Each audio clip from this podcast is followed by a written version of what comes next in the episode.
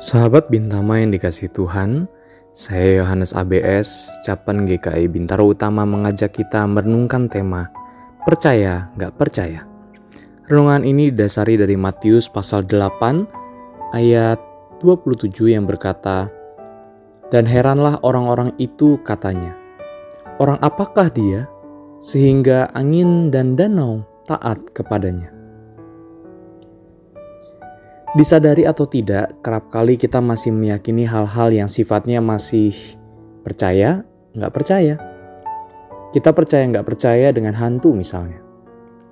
Kita percaya nggak percaya dengan tahayul atau mitos-mitos yang sifatnya mistis.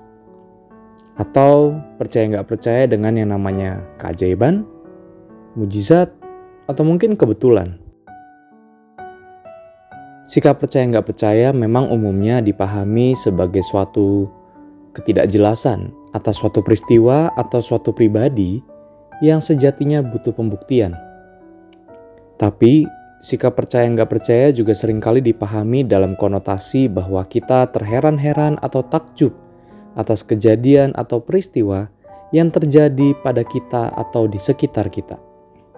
Misalnya kita heran dengan keberhasilan pengobatan yang sedang kita jalani, sehingga membuat kita seolah-olah percaya nggak percaya dengan yang terjadi. Atau mungkin kita merasa percaya nggak percaya ketika dapat rezeki dari menang undian, door prize, dan lain sebagainya.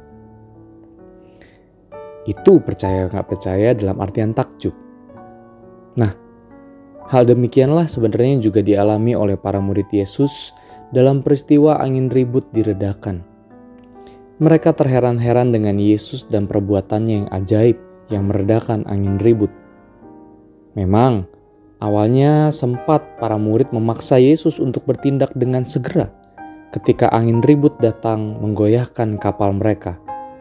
Sehingga Yesus kemudian berkata kepada para murid, "Mengapa engkau takut, kamu yang kurang percaya?" Di sini Yesus menegur mereka. Yesus heran dengan para murid bahwa kenapa sih mereka tidak kunjung percaya kepada Tuhan Yesus. Nah, sahabat Bintama, Hari ini firman Tuhan menegaskan bahwa sejatinya Tuhan Yesus menginginkan kita menjadi murid yang percaya sepenuhnya dan seutuhnya kepada Dia, tidak setengah-setengah. Di tengah kemungkinan kita heran dengan kehidupan kita yang mungkin bahwa ada hal-hal buruk atau hal-hal baik yang terjadi dalam hidup kita. Atau mungkin kita terheran-heran dengan adanya keajaiban-keajaiban dalam hidup kita yang membuat kita seolah-olah percaya nggak percaya. Nah, di tengah itu semua, Tuhan ingin kita melihat kehadirannya dalam setiap peristiwa hidup kita. Tuhan berkuasa atas alam. Tuhan berkuasa atas semesta ini. Tentunya, Dia berkuasa atas hidup kita. Dari peristiwa angin ribut yang diredakan, kita diajak untuk senantiasa meyakini bahwa dalam setiap peristiwa hidup yang kita alami, selalu ada Tuhan yang bersama dengan kita. Amin.